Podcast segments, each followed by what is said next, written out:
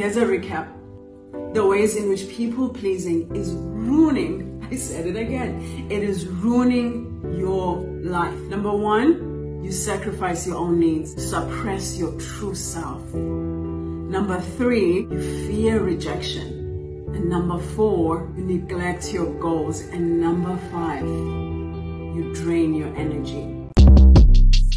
Short Cast Club